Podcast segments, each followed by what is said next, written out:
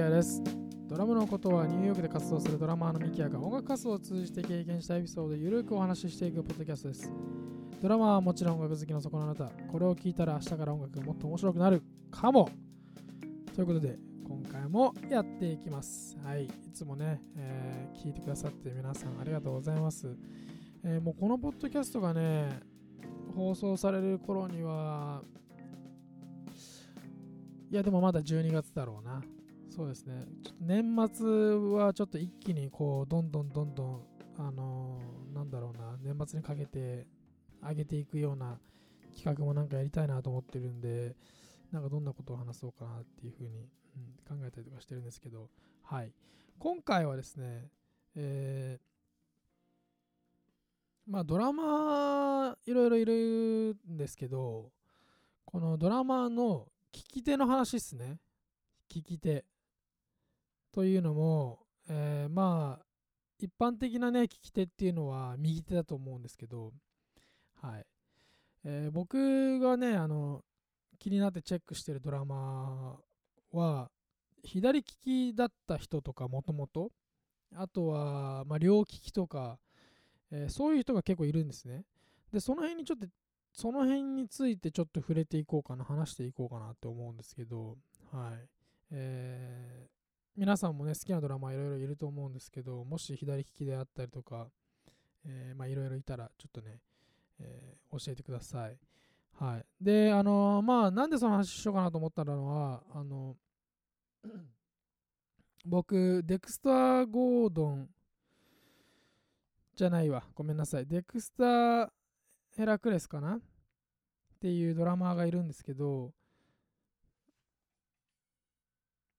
はい、デクスター・ヘラクレスですね。っていうドラマーがいるんですけど、彼はあの、まあ、ロンドンとかイギリスの方で活動されているドラマーなんですけど、彼はもともと左利きなのかオープンハンドなのかわからないですけど、えーハイハットをプレイするときは、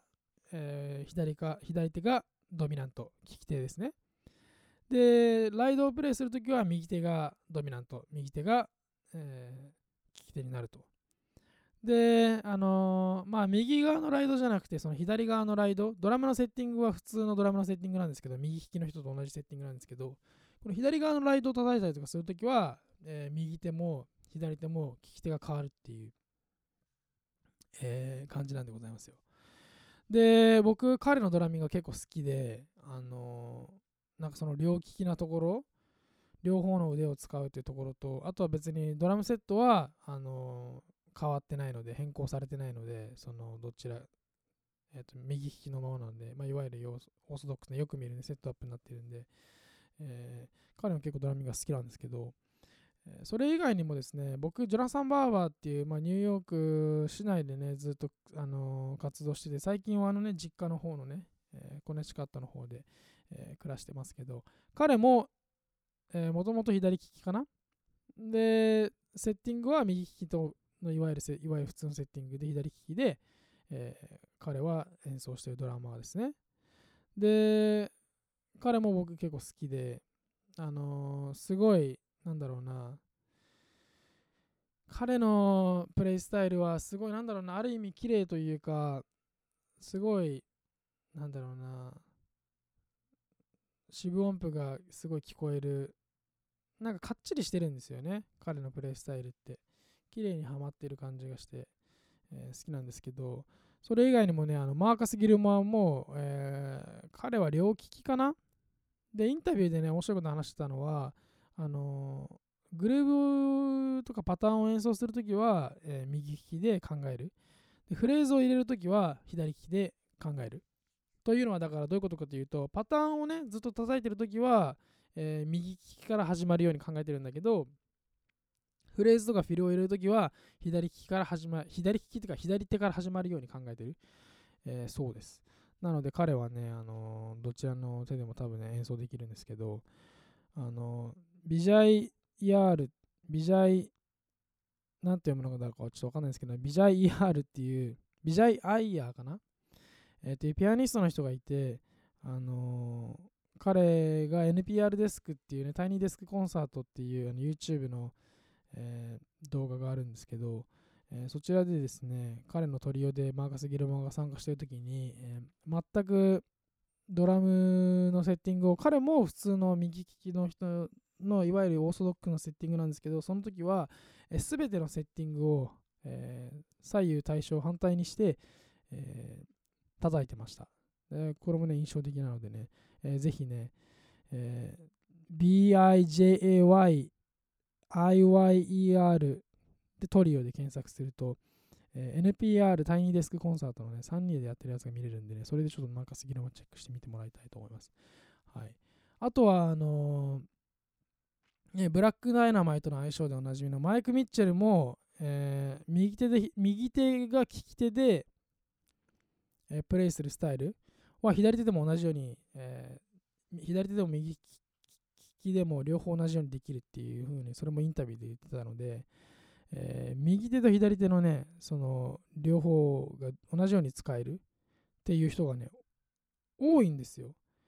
で、これはどういうなんかね、関係性があるのかなっていう、えー、すごい普段からね、よく思ったりとかして、えー、練習もね、あの僕すごいおすすめしたいのは、例えば右手でね、右手がそのハイハットで普通に叩くようななんかビートがあった時に、えー、それを左手と右手を入れ替えてみる。うん、でそうするとね普段は右手でハイハットを叩いてると刻んでるとあの右足がね右手とね連動すると思うんですよ重なり合うと思うんですけど、えー、じゃない場合で、えー、左手でねハイハットを演奏して右手と左手を入れ替えると、えー、今度左手にバストラがねあの重なるようになるんですけどこれはね意外に練習してないと急にやると、えー、突っかかっちゃったりとかねすることがあると思うんですけどそういうところをですね、あのー、なんか練習してみたりすると、こう、右手と左手ね、それぞれで練習すると、うん、そのフレーズ出すときもなんかスムーズにいくようになったり、えー、コーディネーションとか、えー、インディペンデンスの練習するときにも、えー、役に立つかなと思います。これはね、結構なんだろうな、右手で始まるように考えちゃいがちなんだけど、左手もある程度鍛えることによって、これは左手の、えー、動きとか、えー、連携というだけではなく左手から始まるっていう考え方もね、あのー、あるんですよ。あると思うんですよ。例えばそのパラディドルディドルは、えー、まあ3を使ったね3連符を使ったフレあのルーディメンツなので、えー、まあ6連符になるのか 3, 3ですよね。3のグループの、えー、ルーリーベンツなんですけど、これはあのー、オルタネイトっていうか、その右と左で入れ替わるんじゃなくて、右から始まったらずっと右で、えー、フレーズが終わるっていうパラディドルの、パラディドルディドルルーディメンツなんですけど、これを左から始めたりとか、えー、してみるとかね、えー、すると、なんか結構、そのバリエーションが変わったりとかするんで、うんと、いいかなと思います。はい。このね、右利きと左利きの、えー、練習を両方するっていうことですね。普段やってる練習を右手と左手入れ替える。だからね、やっぱりね、ルーディメンツっていうのもすごい大事だと思うんですよ、エクササイズとしては。どうしてもね、やっぱビートとかパターンだけ練習してると、右手が主体で物事を考えてしまう、右利きの人は。